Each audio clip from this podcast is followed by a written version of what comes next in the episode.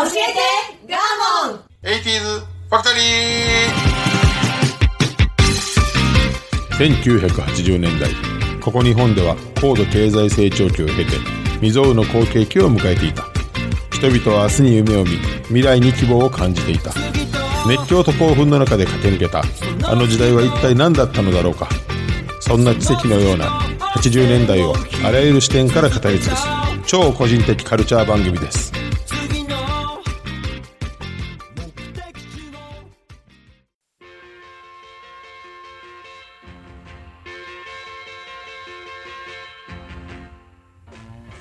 さあ、今週も始まりました。教えてガーモン 80s ファクトリー。私、番組パーソナリティガーモンとアシスタントの加藤夏子です。はい、よろしくお願いします。お願いいたします。お願いします。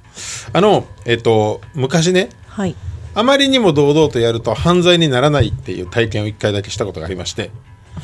ありましたね。明確にね。なんかしたの。で、10人ぐらいで、はい、忘年会に行ったんよ。はい。で、まあ冬のめっちゃ寒い日で、まあまあみんな飲んで、はい。ええ感じになって2軒目行こうかっていう途中で、うん、缶コーヒー買おう思って、はい、で何気にこうコンビニに入っていって、はい、でみんなタバコ吸うとこはみたいな感じで外おったんやけど、うん、自分はこう中入っていって、うん、ホットのコーヒー売ってる売り場でコーヒー取って、はい、でみんなタバコ吸うてるやん思ってそのまま出て行って普通に飽きてずっと飲んでたの。レジ素通りして酔っ払って誰も止めへんもん。へー。でまあ、他の人はみんなレジにちゃんと通って出てきてるの。いや、ね、たまたまその時缶コーヒー買うたんが自分だけやったの。あ、そうなん。あとはみんな外でタバコ吸うとったんや。怖かったんや。いや、ほんで、いや違うよ、タバコ吸ってたのは友達よ、うんうん、いや店員さんずっとまあほらなんとなしに、まあ、僕の動向を見るじゃない、はい、店員さんはね、店員さんもそのタバコ吸ってる方もね、仲間もね雑談しながらね、うんうん、でまあコーヒー取ったなっつって帰ってきたな開けて飲んどるわってお前でいやレジしてへんでって言って、あ、お前やつって、で飲みかけの持って行ってごめん払うわって店員さんがあはいって言ったあんまりにも堂々とやったら店員も止められへんなと思ったなるほど。悪いようない悪気ないって怖いよ。悪気ないのは怖い。一番怖い。一番危ない。ほんまに悪気なかったもん。 ごめんなさいって言って皆さんもだから一回やってみたらいいよおどおどしたら赤いやつですね。そう、無意識に本当に当たり前のごとく難しいわ。無意識にやってみるってねえ無理やねなんかもうすごい多分酔っ払ってるわけでもなく気持ちよかったんやろね。酔っ払ってないの？そんなに酔っ払ってなかったよ。へえ。普通にこうなんかぼーっとしてたんよね。うん、うん、ぜひやってみてくださいこの冬何やそれはいスタートです。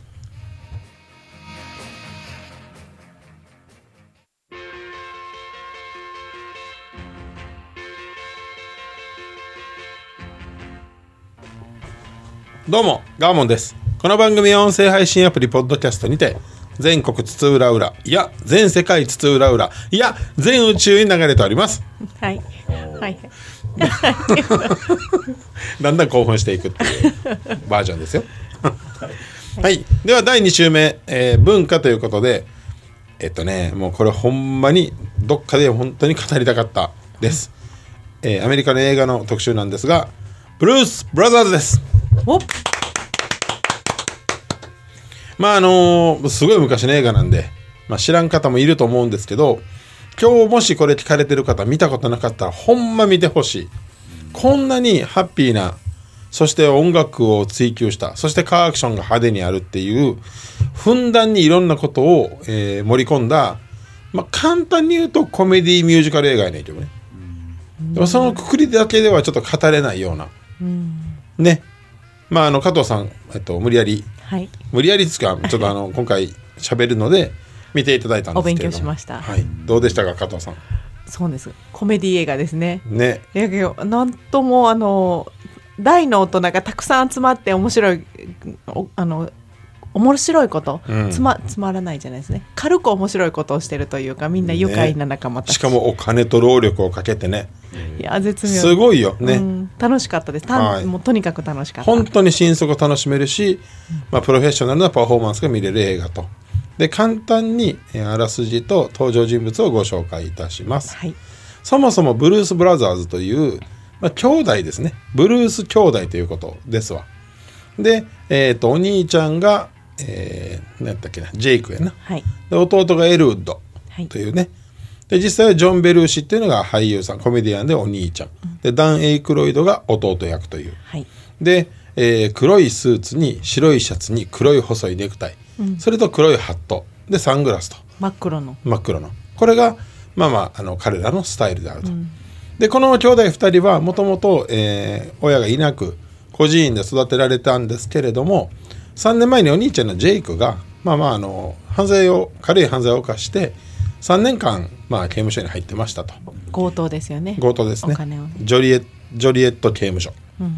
ね。でそこから3年の刑期を、本来5年やったんですけども一応もう半周的なんで3年の刑期を終えて、刑務所から出所するところから物語がスタートします。こっからもうね、まあ、映画全編にブルースの名曲がずっと随所に流れるんよ。これがまたね、もうおしゃれで、弟、まあまあ、刑期を終えて黒ずくめになったお兄ちゃん、そして弟エルウッドが刑務所で、まあ、ハグするところから始まると。でこれタイトルバックバーンブルースブラザーズで出るっていうね。お兄ちゃんずんぐりむっくりで、弟はシュッとした男前みたいなね、うん、感じです。で孤児院に育てられたので、まあ、まあそこでお世話になった海女さんに出所報告に行くと。そこで、その孤児院が、まあ、要はお金がないので納税ができないと。で期限までに納税ができないとこの孤児院を、まあ、簡単に閉めなあかんと、潰れてしまうと。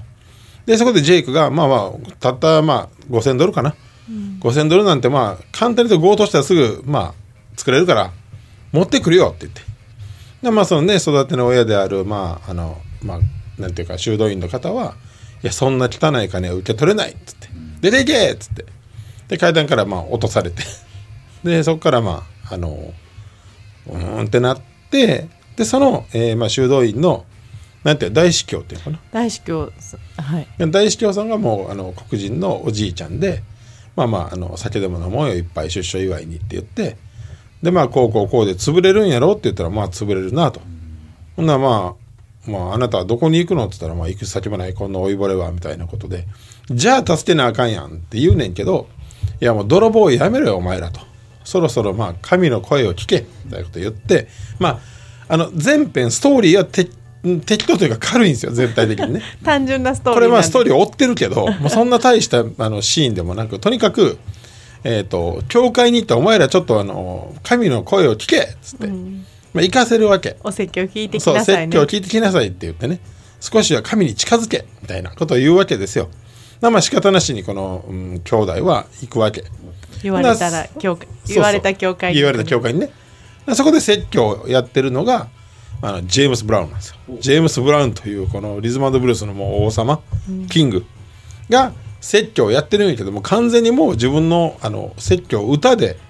ライブで、ね、リズム&ブルースでライブしてた。でもここはミュージカルなんで、まあ、それに参加してる、まあ、参列者もみんな参拝者も全員が踊り出すっていうもうめちゃくちゃその踊りもかっこいいし、リズム&ブルースもかっこいいと。でその前編通していく中で急に外から窓から光が差し込んできて、お兄ちゃんのジェイクにバーンって当たって宇宙人みたいな光になってでなんでか分からんけどバンドやらなあかんってなんで、もうストーリーめちゃくちゃやからバンドだみたいな、バンドに目覚めたぜみたいな、バンドでお金を作るんだって3日しかないんやけどね、3日か4日しかないんやけど、でもともと刑務所に入る前にやっていたバンドのメンバーをもう一回集めようってことで動き出すっていうストーリーね。で元々のバンドメンバーはもう3年も経ってますから、あるものは、フランス料理店の店長になったり、あるものはもう奥さんと結婚してレストランを営んでいたり、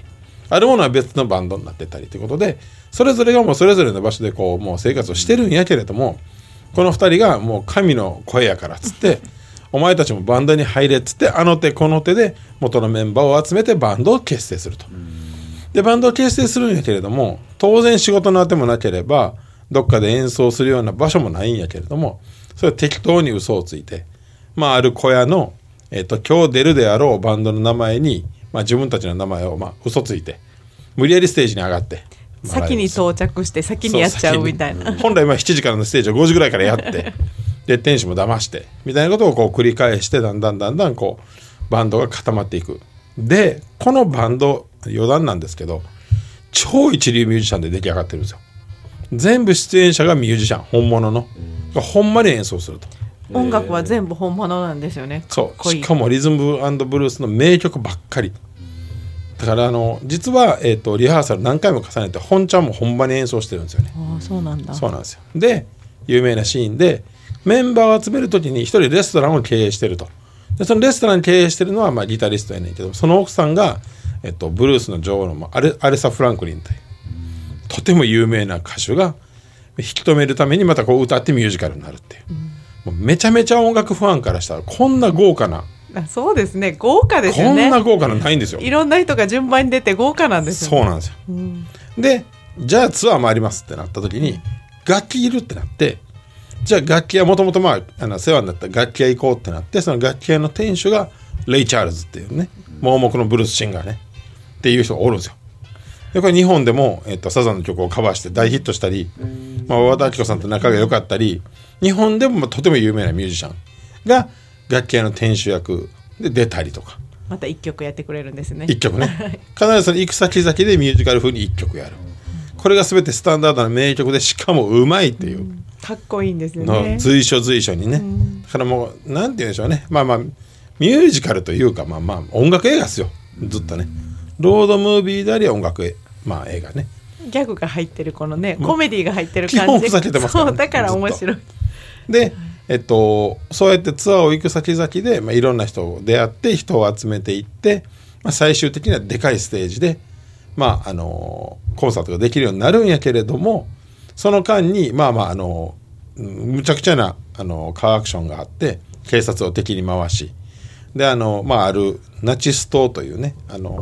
ちょっと偏った政党が演説してるところを、車で爆走して、そいつら川に落としてまた敵を作りで、もともとそのお兄ちゃんのジェイクには、婚約破棄した元婚約者がいて、この人に命を狙われいうドタバタが続く中で、最後のステージをなんとかやると。でなんとかステージをやったらめちゃくちゃ良くて、レコード会社がプロ契約しようよって話をして、お金を得て無事それを納税するっていうだけの話やねんけどね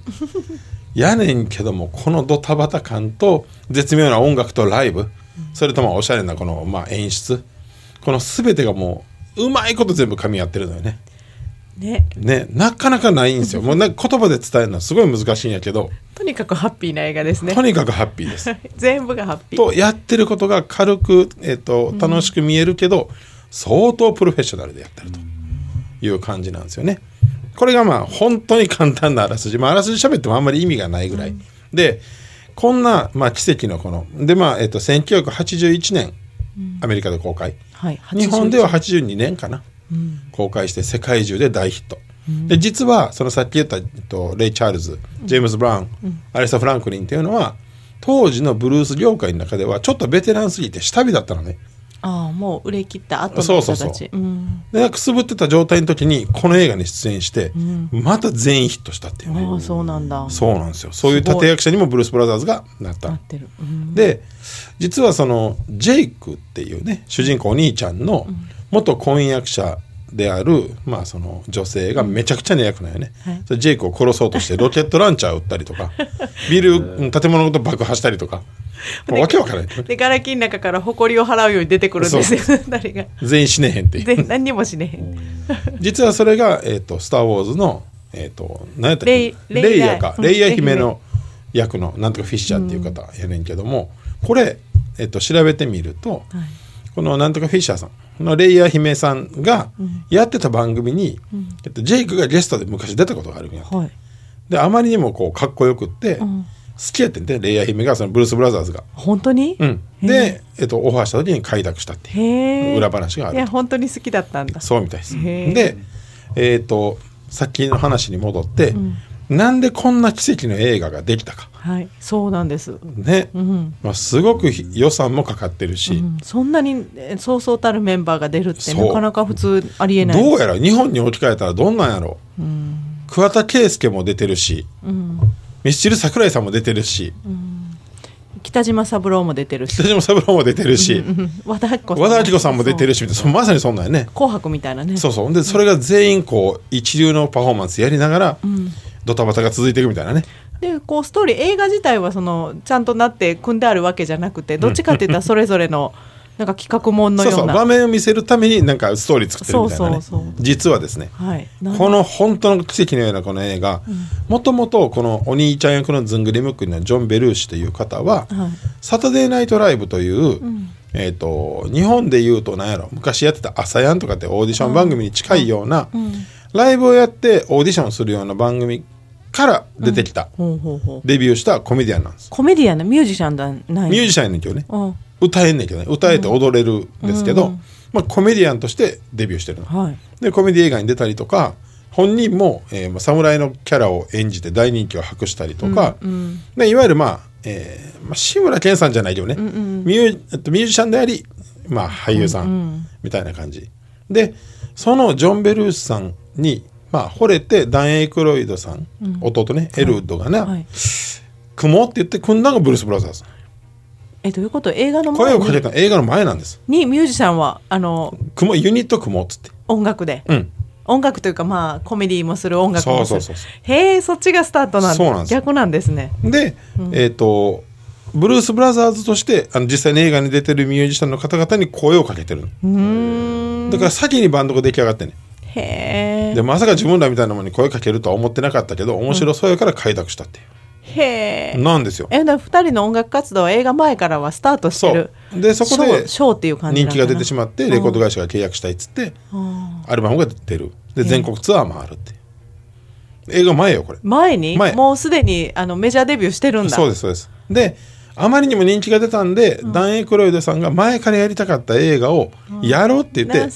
脚本書いてんて、なんと220ページに及ぶ脚本、自分で作ったんだ、弟役の方ですよね。そうです。この人なんかよく見る顔でした。他に俳優さんとしてダン・エイクロイドさんはまあ有名な俳優さんで、ゴーストバスターズに出てたり、いやとにかくもう映画もいっぱい出てる。今回のゴーストバスターズ今年またもう一回やるんですよ、リメイクして新しく。それにも出てはる。実は裏話ですけど、ゴーストバスターズにジョン・ベルーシさんも出る予定やったんですけれども、まあその前に亡くなってしまったんで出れなかったみたいな。ということはブルース・ブラザーズの後ゴーストバスターズ。ああそうね、そうです。まあそれをゴーストバスターズもね、1980年代をまあ代表する映画ですけど、要するにブルース・ブラザーズというバンドをまあダン・エイクロイドさんがまあ声をかけて作って、ミュージシャンも一流を集めたら大ヒットしたと、大ヒットしたんでもう映画しましょうっつって作ったのがこれ。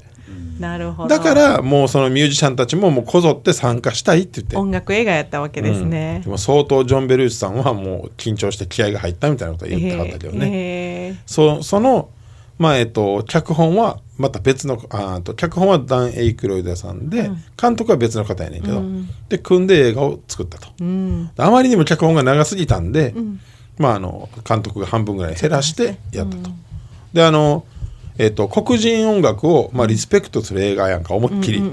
ので白人の映画の、まあ、不安とか、まあ、批評家から大批判を浴びてヒットしないって言われて、当時20分ほど場面削って120分のサイズにして放送したんで、放送っていうか映画館で上映してんて、だ大当たりしたの。大当たりした。だってみんなをハッピーにする映画ですもんね。混じり気なくハッピーやもんね。そうなの。それが飛び抜けてる、ちょっとね、迷いなくやってはる感じがすごい分かって、まあここは本当に見てもらわないと、見た方はもう一回こうゾワッとしてると思うけどね見てもらわないと何とも言えないんですけど、で僕が特筆すべきなのは、その孤児院の大司教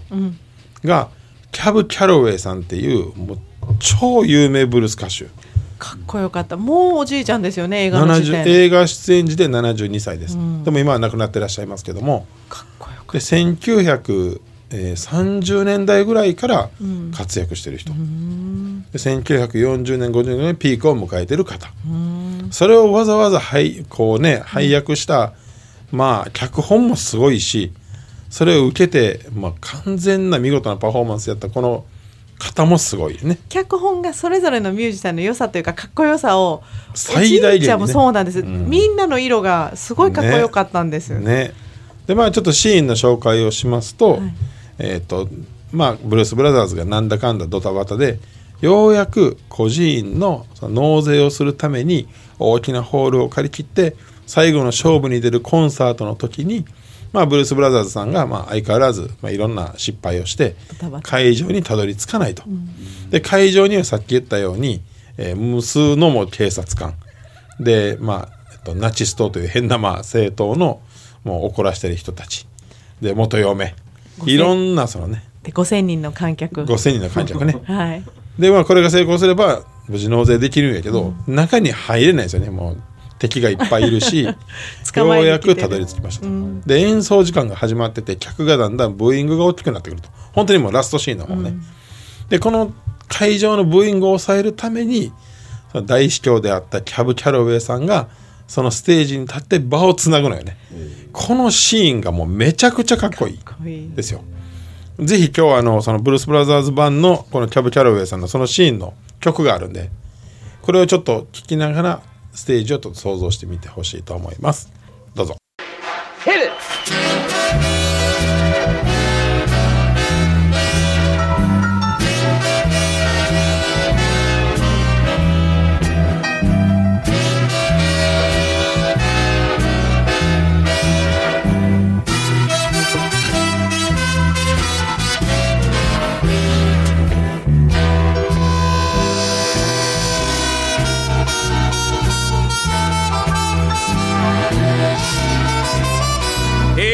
Folks, here's a story about Minnie the Moocher. She was a low-down hoochie-coocher. She was the roughest, toughest frail, but Minnie had a heart as big as a whale. Hi-de, hi-de, hi-de, hi.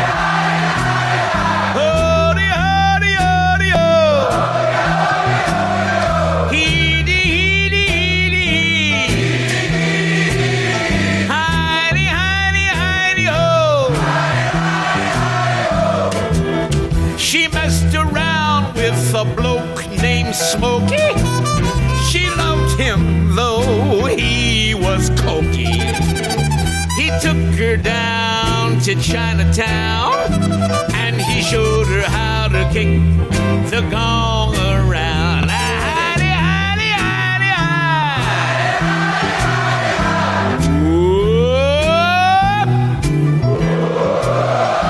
Heedy, heedy, heedy, heedy.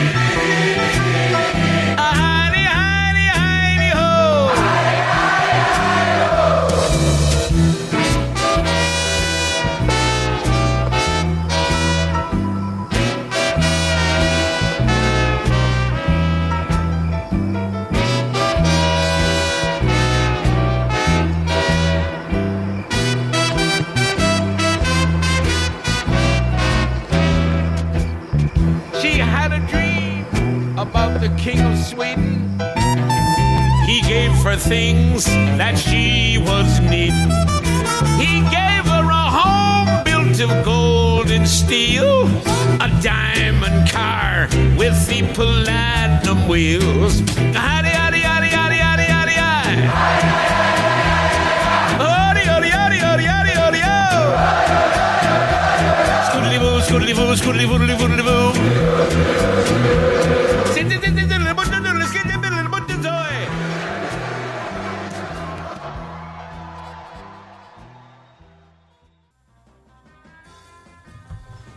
はい、これがちょうど場つなぎをしている時の曲ですね。5000人を魅了するんですよね。ね、絶妙な真っ白のタキシードで、ね、シルクハットでダンスでね、ダンスでかっこよかったです。でこの時に72歳ですよ、うんうん、でこの方ご自身の大ヒット曲、あ、そうなんだ、うん、1940年とかぐらいの、うんで曲中に出てくるハリハリハリホーっていうのは、うん、何も歌詞に意味がなくって、うん、いわゆるスキャットと呼ばれる歌唱法を、うん、この人が第一人者って言われてるです。途中速くなった時もすごいスキャットでしょ、うん、もうこの人が第一人者って言われてる。スキャットマン・ジョーがスタートやと思ってます。スキャットマン・ジョーの、まあ、言ったらなんと師匠やね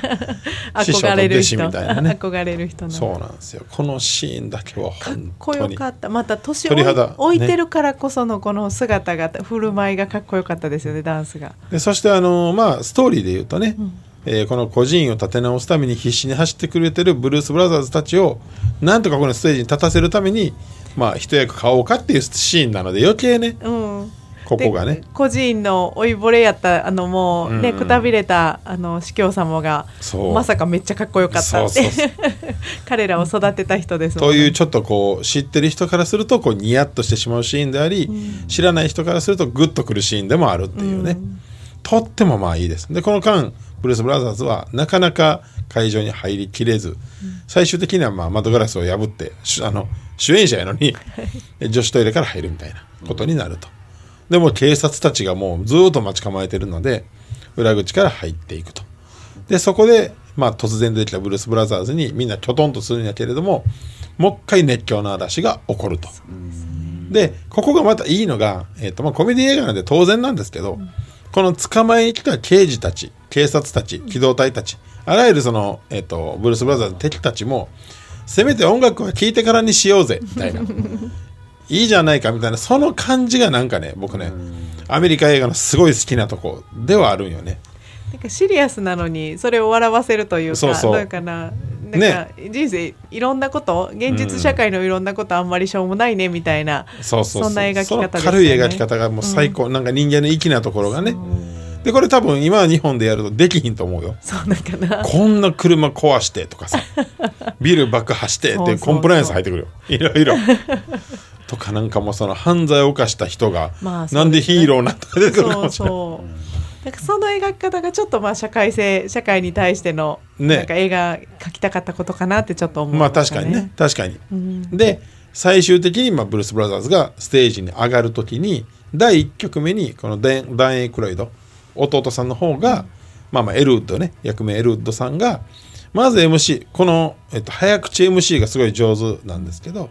MC の中で最初に言っときたいんだけど人間なんて持ちつ持たれつじゃないかみたいなメッセージが出てくるっていうのが、うんまあ、多分この映画の一番描きたかったシーンではないかなと、うん、ということでこの時にまあ歌ったブルース・ブラザーズの一曲、それもこの映画から抜粋しているので聴いてみてほしいと思います。どうぞ。 1,2,1,2,3,4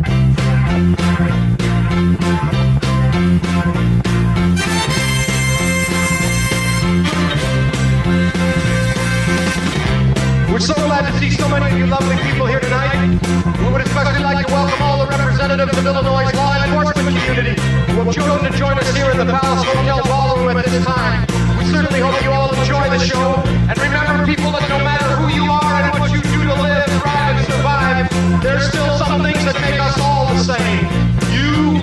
me, them, everybody, everybody. Everybody needs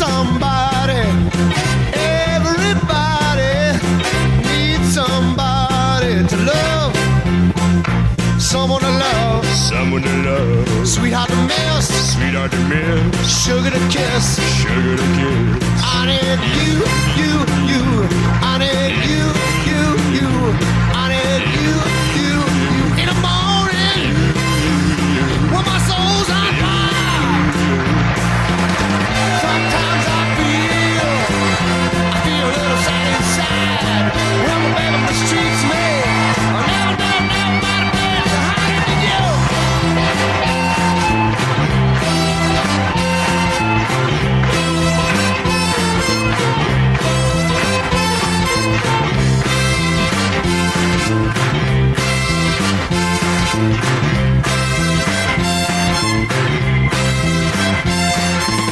Sometimes I feel a little sad inside. When my baby mistreats me, I never want to be at the high. Yeah, yeah, yeah.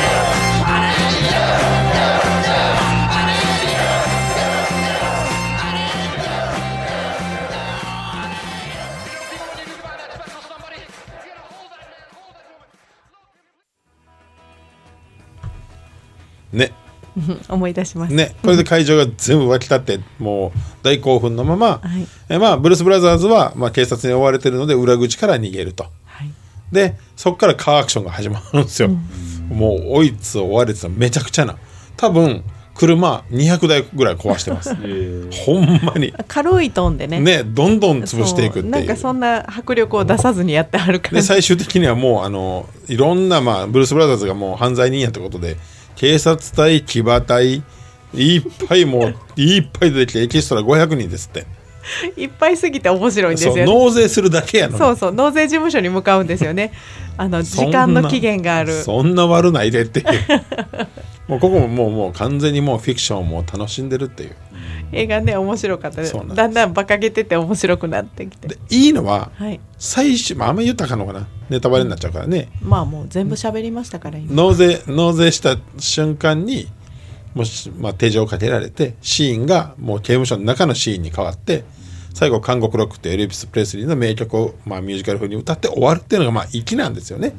無駄なシーンがないっていうか、そうそう、なんていうの、無駄なシーンがないんですよこの映画。ほんま見てほしいわ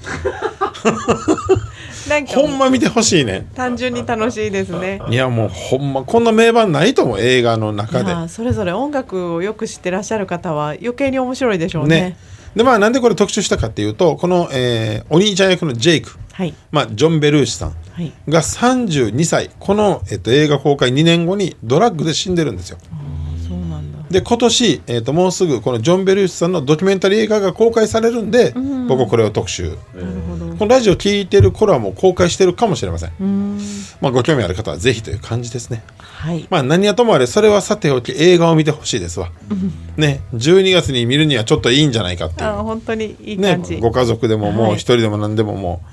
う、はい、ぜひ、はい、誰と見てもみんなハッピーになる感じです。ね、本当に混じり気なしの本当名作やと思います。ブルース・ブラザーズの特集でした。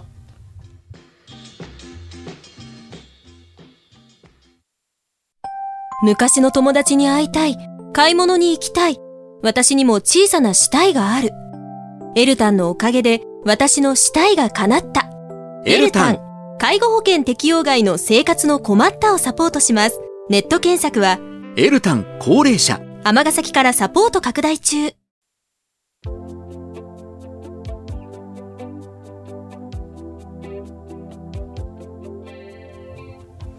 はい、あつこ終わりました。ありがとうございました、はい、ぜひ見てください。ご意見ご感想、ツイッターお願いします。はい、来週もやります。それではさようなら。